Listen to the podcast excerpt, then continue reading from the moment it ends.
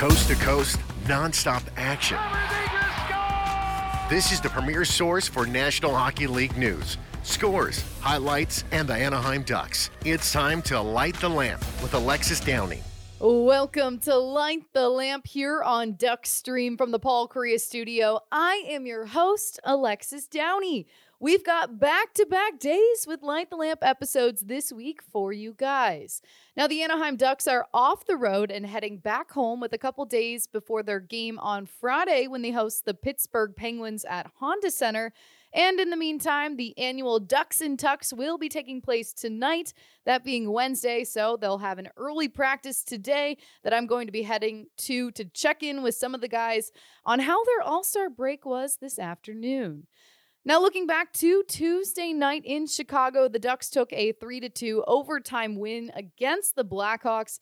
This team continues to build up their game in recent games, something that has been very noticeable. They completed their back-to-back strong this week, despite some fatigue in the skaters' legs towards the end of the game. Let's get to A D's takeaways now. The Ducks are now on a five-game point streak with their win over Chicago on Tuesday. They've also won four of their last five games, playing some really strong hockey right now. And now Tuesday, they were without Troy Terry still, so Ryan Strome moved up to that top line in place of him. A big role for Stromer on that top line, but I think he played it pretty well last night.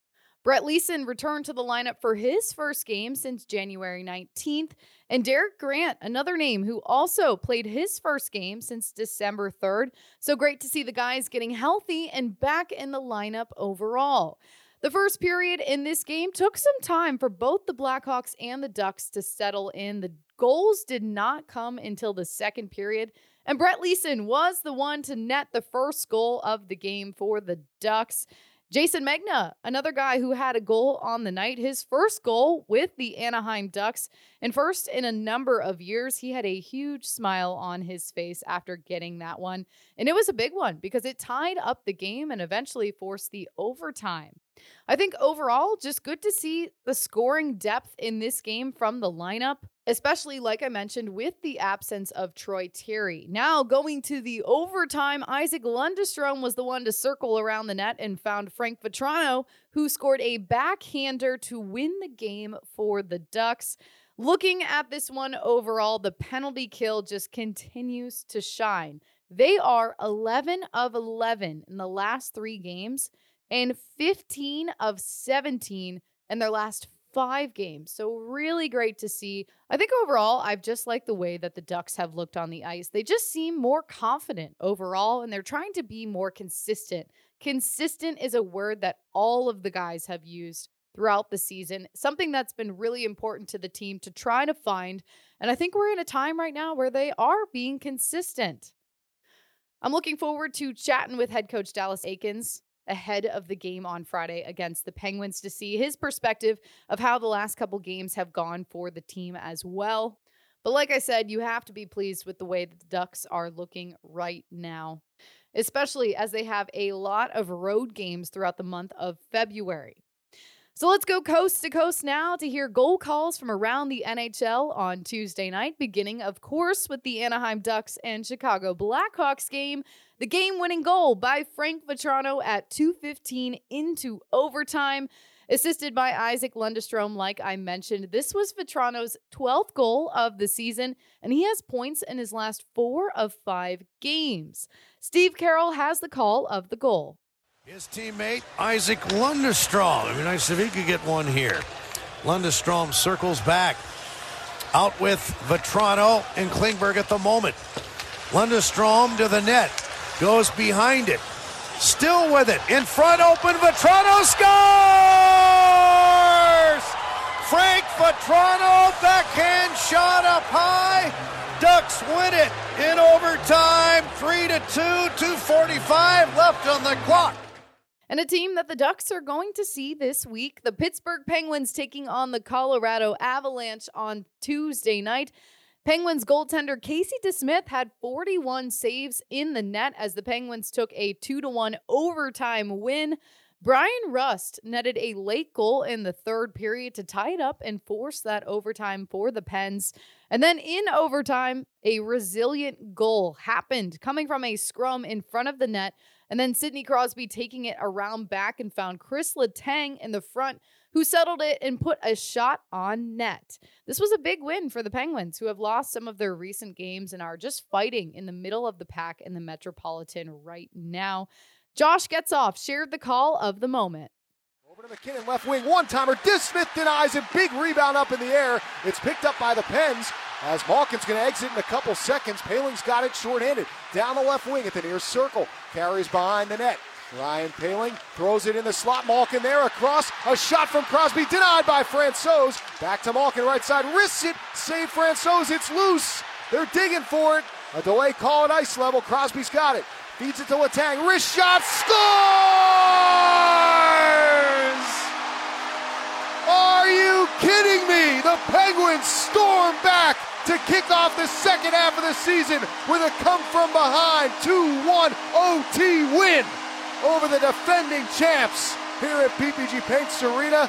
Chris Letang, the hero for Pittsburgh. And last up, the New York Islanders taking on the Seattle Kraken. It was a big shutout, four nothing win for New York on the island against the Kraken. In only his second game in New York since being acquired by Vancouver, Bo Horvat netted his first goal with the team, and that goal came at the five oh eight mark in the second period and was the final goal for the Islanders in the game. You can listen to the call of the goal from Chris King. Barzal in front, quick shot, Horvat, he scores! Bo Horvat has his first goal as an Islander! And now thirty-two on the season, a new career high. He makes it four nothing New York. Congratulations, Bo! And now returning back to Light the Lamp as a second-time guest, John Buccigross. We had a surprise for him in the beginning of this interview and then talked through his time at All-Star Weekend and more on what's happening in the N H L and college hockey. Listen in now. Making his second appearance on Light the Lamp, E S P N's John Buccigross joins us now. Bucci, great to have you back. How's your week going? Uh, it's going well. Back up from South Florida, a week down there. And now we're back up to the cold of New England, but that's hockey weather. And we're getting closer to March. March is probably one of my favorite hockey months of the year. College tournament starts, N C double A, all the, you know, youth hockey state tournaments are going on, N H L on the stretch drive, trade deadline early March. So March to me is one of the best, uh, if not the best hockey month. You know, that's a good point. I didn't think about how busy Thank it you. always Thank is. Thank you very much. Yes. Yeah. The whole, yeah, the whole hockey world kind of comes together. And, you know, unfortunately, the hockey playoffs and the cup are, it's in the summer. Mm. And to me, that takes some of the bite off. I wish, I wish we crowned the Stanley Cup like we did, uh, you know, back in the older days, even like, you know, when Bobby Orr went flying through the air with his most famous hockey goal in N H L history. That was May the tenth mm. that they won the Stanley Cup. So they're done May the tenth. And then, you know, then the summer begins, nice long summer. Now we're gonna, we usually crown it, you know, around Flag Day, June fourteenth or a little bit before. So it is, it is just a month later, but something about March, the hopefulness of spring. I know you guys don't worry about that with the greatest weather in the U S, but for us out here, you know, you can't wait for it to get warm. You think about the beach. We appreciate that great weather so much. Hockey games matter. Still a little bit of a chill in the air. So yeah, March has always been a cool hockey month for me. Well, I want to start this interview with showing you something, a little bit of a surprise, and I want to know if you recognize this moment. Yes, that was in Buff- Buffalo, New York, after Trevor Zegris' alley-oop to Sonny Milano, and then he drifted in the corner, because remember, he was kind of shifting right as he threw the alley-oop, and then drifted to the corner, and then, of course, he realized what happened, and then that was in the corner of the rink in Buffalo, uh, when he really, uh, really... You know, I always compare that play to Odell Beckham Junior's one-handed catch he made on Sunday Night Football. Mm. I, me- I remember doing Sports Center that night, and Trent Dilfer was my analyst. I go, that's going to change his life forever, this mm-hmm. catch by Ho- Odell Beckham Junior And I was thinking, and that because that was Sunday night, might have been against the Cowboys. I can't remember the opponent. I should remember that. But because it was Sunday night, it was New York. And even though his was a weekday game in Buffalo, I knew his life was going to change from that one play. And almost and that reaction of that action figure, I think, is more than just the goal. It's like I can't believe what my life's become. And it, it's really a, it's a micro moment, but I think it's also a macro. I love that. I, I need to get one of those. Yeah, well, I, need, I, need I was going to say, this is going to be yours, and oh. we're going to be giving these away at our game next Wednesday against the Sabres when they come to town. It's going oh, to be perfect. Superheroes Night, but I wanted to make sure you get one, and then we're also going to give you. two away on Duck Stream at some point in the next week, but um, definitely Beautiful. excited to get this to you. Thank you so much. Have you talked to Z at all this year? Well, at the Players Tour, that's when the players all go to one central location in September, and they get to, you know, a bunch of them come, they put their uniforms on, they help us with our open and our open sequences that you see on E S P N Hockey and T N T, and, and then we get to sit down and interview a lot of them while we're there to accumulate sound that we can use for the whole year to do features. And uh, so I got to sit down with Trevor, which was really cool. And we did a feature earlier in the year, which uh, I've tweeted out. It's on my Instagram, on the point, um, just talking about that last year and talking about, you know, John Tortorella's criticisms and and uh, his play on the ice and stuff. So a lot going on. So I, I have a pretty good relationship with that. And that was the cool part of that night with that figurine.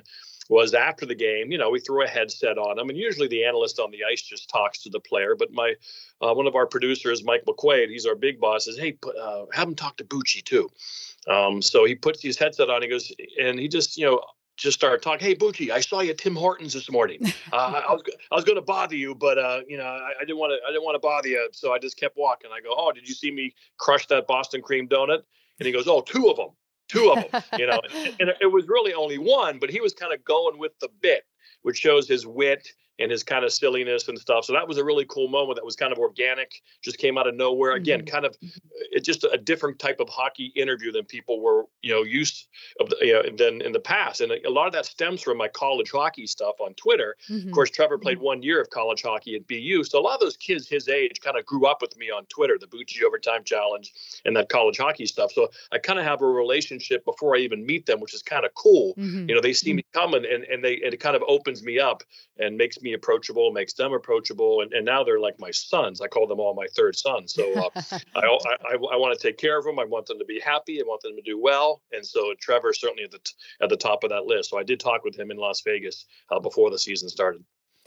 Well, you were just down at All-Star Weekend, and I'm curious to know how your experience was throughout the whole weekend.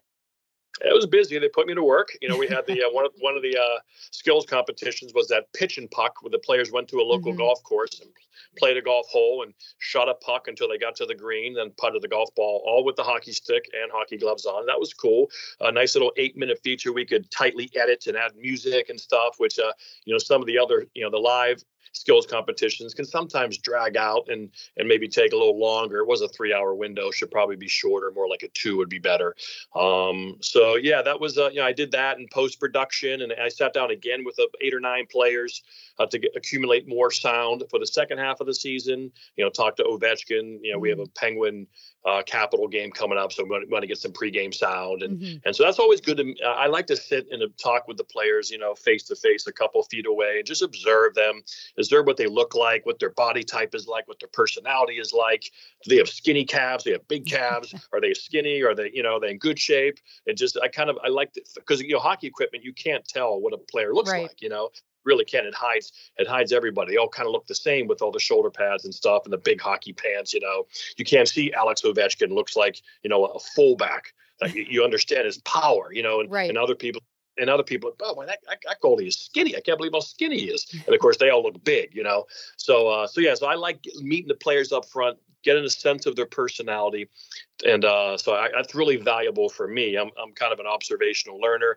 I like to kind of, you know, it's nothing really gets by me. And so I like to observe all that and talking with the players, seeing players. Yeah, it's good for us in the media, too. That's where we everybody's there, right? It's mm-hmm. the one event where you see everybody in the media. You see Stanley Cup final, you see some, but even more in the All-Star game because some teams send local reporters mm-hmm. and, and usually it's in the middle of the year. So it's a great, it's a, just a great place for fans, sponsors, um, you know, the media get together. I don't really like when the media starts bashing stuff like the All-Star game and, and the game in general. It's, I've never understood that really, but I think they go overboard sometime trying to prove a point and trying to show how smart they are, how care, how much they care. But, um, it's, uh, sometimes that gets in the way, but to me, it's, it's a great celebration. It has its purpose. It's an important weekend for the league.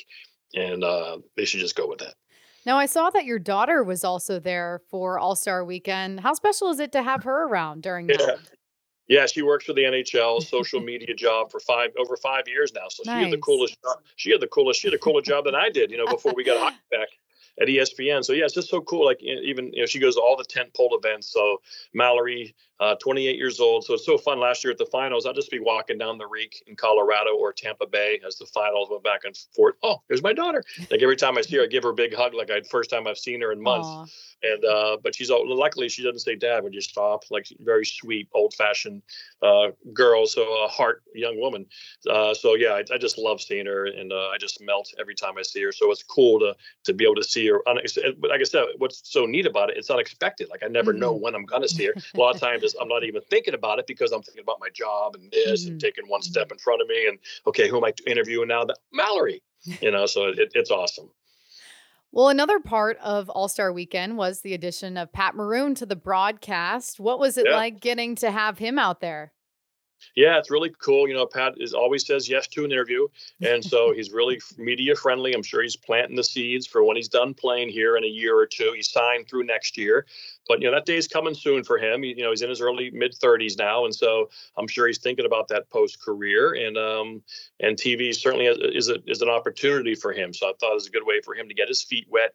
Um, and so, yeah, so I've known Pat for a while, and I've communicated with him over Twitter and, and stuff. And so it was good to be his teammate and try to coach him up. And one thing I told him before he started was, you know, don't be a reporter.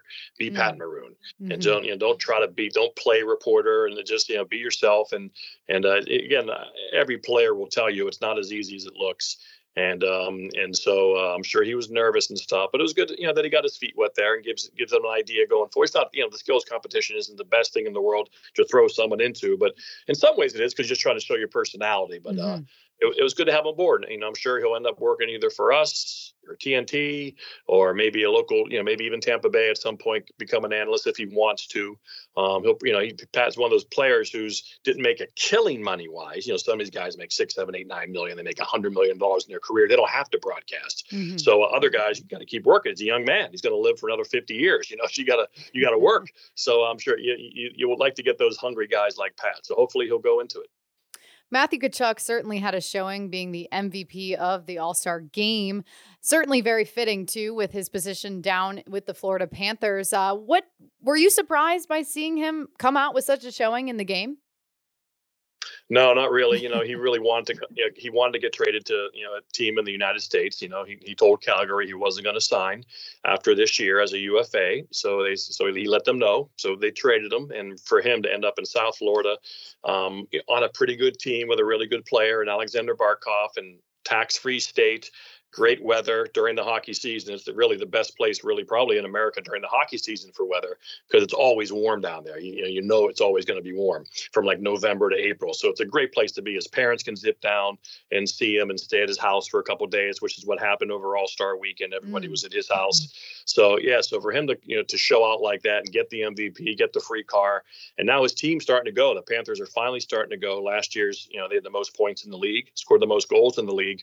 And then suddenly look like they might not make the playoffs. It's still going to be a challenge, but at least now they're on the bubble, and they've really played well, led by Matthew, who should be in the M V P conversation. I think he's fifth in the league in scoring as we talk. Um, I, everyone thought last year would be his career year with forty goals and one hundred points. Nobody thought he quite had that offensive game, but now looks like he might surpass it this year. He's really, for a guy who really can't skate very well, he's not fast. Not real big and strong. He just is so smart, amazing playmaker, passer, and uh, and gritty and tough and just smart. Just knows how to play. Obviously raised by his dad. He raised his two sons. Here's what's important. Do these things right here, and you can and you can play and, and make a lot of money, which they're both doing. As we get into this last bit of the season, I mean, there's certainly been a lot of changes, and some teams you just mentioned it with the Panthers, but in particular, starting with the Bruins, do you think that they're sustainable heading into the postseason? Well, probably not. Not really, because you know they're on a historic note. So um, you know, and teams have done stuff like this before and then lost. You know, in mm-hmm. the first round, it, it can happen. The only thing, though, they'll, obviously, they're probably going to finish first in the East, so they're going to play one of those teams battling down in the bottom. Uh, the two wild card teams, you know, the the Penguins, the Capitals, the Islanders, the Panthers. You know, it's probably going to be one of those teams uh, in, in there. and even if the Sabres make a run. So all those teams I just said, that's a decent matchup for them where, you know, someone like, the, you know, the just like last year, the Toronto Maple Leafs can have an awesome first, awesome regular season, get one oh six, one oh seven points, have all these good players, and they got to play Tampa in the first round, you know, and, uh, and even the Devils. Devils have this kind of Cinderella story. I, I did pick them before the season to make the playoffs. It's kind mm. of a, a reach, but I like to make a couple reaches because the eight teams you think are going to make the playoffs, there's always a couple surprises. So I try right. to pick two surprises. There were one, but, you know, they can have this Cinderella story. Jack Hughes might get fifty goals. They got to play the Rangers in the first round. So, mm. you know, with the current setup, that's why Sidney Crosby at the All-Star game was talking about maybe we should go one eight, two seven. Mm-hmm. You know, you got to think about that with the schedule and how that worked. But that was kind of his point, that some of these teams could have these amazing, you know, seasons, and boom, they got to play this incredible team uh, right off the bat. So the Bruins, you know, I think they should get a pretty good first round opponent to get their feet wet. Um, and then from there, though, you know, they're going to have to beat a Tampa or a Toronto or a Ranger team or a Carolina team, you know, and that's eventually that's going to be tough. So it's the regular season is one thing. And we're seeing this year there's there's not a lot of great teams out there. So you play a lot of non-playoff teams almost every night. And uh, so it, it's it's hard to win sixteen games after an eighty-two game schedule. Carolina is another one of those teams that people had their eye on heading into the season, a really great defensive team, and they've been having success as of late too. What have your thoughts been on their play this year and, you know, heading into the postseason, uh, you know, if they can make a push finally? Yeah, they're dangerous. Rod Brindamore, you know, might be the best coach in the league in terms of how his team reflects his personality. They just throw a lot of pucks on net. Mm-hmm. They forecheck hard. And uh, it's just, you know, the goaltending will be the issue for them. Can they play good goaltending for two months? That's what you need to win a Stanley Cup. You know, they have obviously Anderson there and Ranta and the young Russian. And the Max. They, I think they really thought Max Pacioretty could become that elite winger, add him midway through the season, and then have him go for the playoffs. Now he blows his Achilles again. So that's kind of that scoring threat that they didn't have the last couple of years that they need in the playoffs. So now whether or not they'll go out and try to get it, I know they might have been in Bo Horvat for a while, but obviously they're not going to get him. Will they surprise everybody and get Timo Meier, who can really kind of step in and replace the Pacioretty uh, vacancy now that he's gone? So, you know, the, trying to scrap for some goal scoring to go and the un, and the uncertainty in net uh, with a young player. And we mentioned Ranta and Anderson. So, you know, there are some questions, but really almost every team has only a couple you kind of look at and say they don't have any questions going into the playoffs. Certainly a healthy Bruins team would be the one team in the entire league that says, okay, that team is set the most. They don't seem to have a, a weakness. Um, they're pretty good in all areas. Um, everybody else, even going to Colorado, who won the Cup last year, it's like, well, the goalie, we're not sure if he can, everyone else, if everyone, if they get everyone back healthy, you know, is the goalie good enough?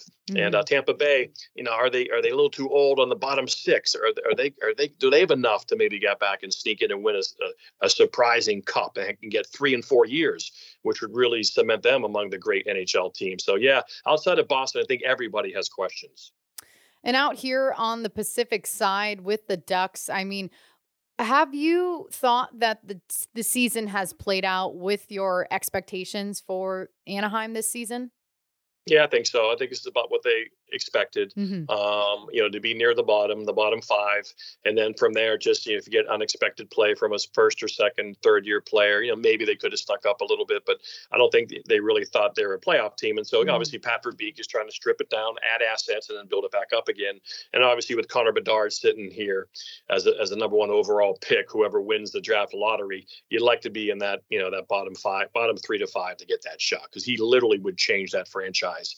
Um, I mean, to picture, you know, him and Zegris playing, um, if, Bizarre, if Bedard ends up being kind of a winger, uh, whether or not he can play in the middle at his size and be a true centerman, we'll see. Maybe you start him on the wing with Zegris. You could kind of change up. You could play some center and some shifts, play them both together, kind of like what the Penguins have done with Crosby and Malkin throughout the years. They both center align. And then at the end of periods, you can throw them together for a few shifts, obviously on the power play. But he, he's a franchise-altering player, so they're in position to get him. Um, you know, so Pat Verbeek is just making deals, adding assets, but you got to hit on those draft picks. Mm-hmm. The players have to develop relatively quickly. Um, it can take time. You know, the, the Red Wings haven't won a playoff series since, you know, twenty thirteen. It's been ten years for a team like Detroit. They haven't made the playoffs since twenty sixteen. So I'm sure Pat Verbeek will look to, you know, look to deal Klingberg and, and possibly Henrique, who's got nineteen goals. And, you know, as he continues to try to, try to build this thing up. And then, you know, I think Anaheim is a place that a free agent will sign. When he's ready to do that, then boom, then he can, I think a player would be attracted to play in there. So yeah, it's it's just getting these young guys and then growing up together and building a core. And you hope that it's Zegris and Terry and, uh, and you go from there. So it's a lot of luck with the draft, where you finish, and then the guy uh, that you want is there. How deep is the draft? It's obviously very deep this year. That's why he'd like to get as many draft picks as possible. And then your guy just has to develop, because again, they're, they're eighteen, nineteen years old. You're just not sure who's going to be committed for their entire life, who's not going to get distracted, who might even grow and get stronger, who's already peaked. Mm-hmm. It's it's a tough science. That trade deadline coming up in the next month, uh, who are some people that you've kind of had your eye on? I know that obviously there's so much talk in Chicago with Kane and Taves, but yeah. a lot of a lot of names around the N H L, it seems. Yeah, Kane's the big one. You know, mm-hmm. would, you know, will he you know, leave Chicago, and, and how much of a difference can he make? He's older now. He doesn't score as many goals as he used to be. He's a, a great disher, a great distributor. So I think it will depend on the team. You know, if, if he can definitely bring out the best in, in whoever he plays with. And so if there's a team that, yeah, we have a guy, if we put him on that line, He, Patrick will make him pop. So not a, we'll get more out of a guy we over have. So it's really like almost getting two players when you get Patrick Kane. He's so good at making others better. Um, and then, yeah, Taves as well. Not, you know, will, will someone add him like at Winnipeg, where he's from, uh, to give them some depth as they make the playoffs? But Timo Meier is probably the big name on the list. He's a forty-goal scorer, uh, R F A to be, but then he'll he'll sign one of those long seven, eight, seven-year deals. Um, so it's just a matter of, you know, who's going to identify him. New Jersey's a team where many people think that that's the spot, because they need some size, and he'd be a perfect fit on that young, growing team. And, you know, as always, you know, this defenseman like Matthias Ekholm, I mentioned obviously on the Ducks, you know, Henrique and Frank Vatrano. You know, New York might look at Vatrano and say, well, that's a guy we know all about him. He was good for us. Let's mm-hmm. bring him back to get some depth in the playoff, you know, playoff run.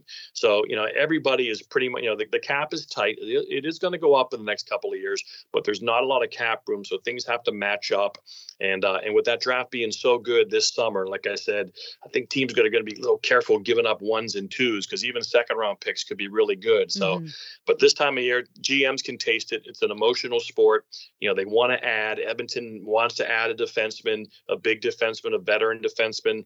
And even though they might not want to trade that future number one or number two, they realize uh, this is where we got to go get it now. So um, not a lot of huge names. I think it starts with Kane and Taves. And I mentioned Timo Meier, and there's and anybody else is really, you know, once teams fall out here in the next couple of weeks and the G Ms do the math, every team has a Henrique and a Vetrano and, you know, a Klingberg that they can deal for as a team looking to kind of, you know, slot in some depth guys. Looking at college hockey now, the Beanpot underway in Boston and the final coming up with Harvard and Northeastern. Who's your pick in that?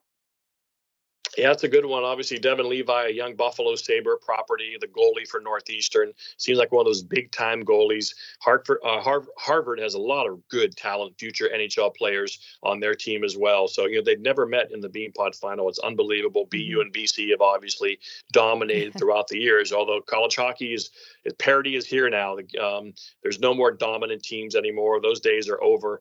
And uh, so th- it's good to see a Northeastern-Harvard final. But I would probably – I'd go to Northeastern, just because they have some experience. They made the tournament last year, and, and that goalie, Devin Levi, um, is someone who's really exciting to watch. A lot of Big Ten schools in the top fifteen yeah. overall. My Spartans doing well. I know they're in your standings pretty high too. Uh, and yeah. it's great to see all of the schools from Michigan in particular that are doing so well this season. That's something that stood out to me on my end. Yeah, it, Michigan State's kind of been up and down. They were in, then mm-hmm. they're out, they're back in again. But yeah, they're uh, you know, they they just redid Munn Arena, and it's a, it's a really cool arena. They're trying to bring back their glory days when they won national championships. Mm-hmm. And uh, so yeah, the Big Ten had a lot of people, or diehard college hockey people, thought it would ruin college hockey. But once the Big Ten came along and the Big Ten Network, that's why the league was started for T V purposes. Um, suddenly, coverage of hockey, college hockey, has really improved. It was mm-hmm. hard to find a game in high definition ten, fifteen years ago. You know, now you're There's a lot of games on. E S P N Plus is a great service to see a lot of college hockey. A lot of them are campus produced, and a great opportunity for these young students to go to these schools to produce these games and broadcast those games. It's awesome. I would have loved that when I went to school. Uh, but yeah, the Big Ten is cooking. Um, five teams right now could make the tournament. It's a field of sixteen in the N C double A hockey tournament selection show coming up in March. I'll do that. Um, then the N C double A tournament begins late March, four regions of four teams. And then the Frozen Four is in Tampa this year, back mm. in Tampa where it, where it was in twenty fifteen, uh, make that twenty sixteen when North Dakota uh, won their last national championship. Brock Besser was on that team.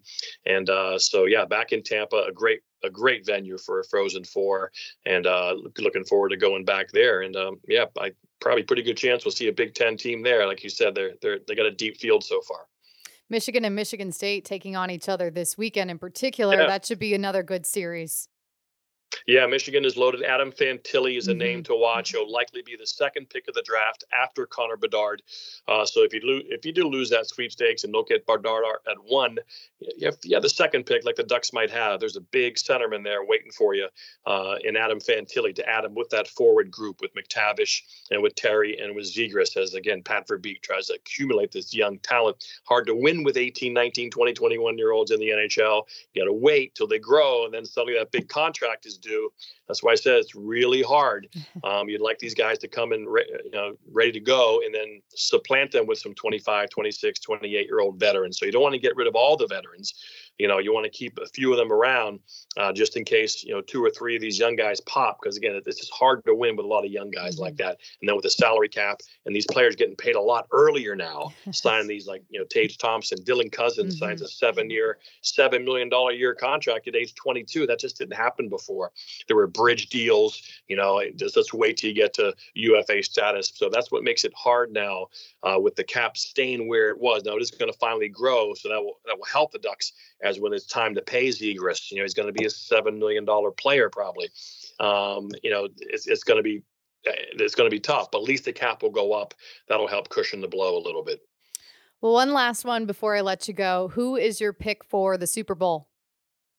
Wow, yeah, yeah, I think it's the Eagles' year that their line, their their O line and D line seems like uh, it's enough, and I think that's mm-hmm. that's the difference. You know, Patrick Mahomes certainly is the guy who can win a game by himself, um, but I do think the Eagles will get it done with that line. It's this team is a, a step uh, more physical and faster to me by just a touch, so I'll go with them Eagles. I'm How a, about you? What I, you I'm agreeing with you. I'm picking the Eagles right. too. Yeah. yeah. At least it's Pennsylvania, so. That's right. Yeah, the, the, the wrong end from where I'm yes, from. Yes, right, from, um, wrong end. yeah, we're Western PAers, but that's okay. It's uh, the Keystone State pride. Although, yeah, that normally did not root for Philly teams growing up. Now I love every team equally because you know I'm a I'm a serious journalist. All right, Bucci, thank you for joining us here on Light the Lamp, and uh, hope to see you soon. Anytime. Time to wrap things up with my final quack for this show, where I share my last thoughts before the end of the episode. The Ducks are back at home, like I mentioned a couple times already, against the Pittsburgh Penguins on Friday night for a seven p.m. puck drop. Now, the two teams have previously played each other just over three weeks ago in Pittsburgh with a game that concluded in overtime. Certainly not the way the Ducks wanted to finish that one. I'm excited to see how the Ducks come out in this one with the recent success that they've had and continue to build off of. So we will see you at Honda Center on Friday. Thank you for listening to Light the Lamp. As always, I am Alexis Downie, and make sure to come back again for more hockey talk right here on Duck Stream. This is an Anaheim Ducks original production on Duck Stream.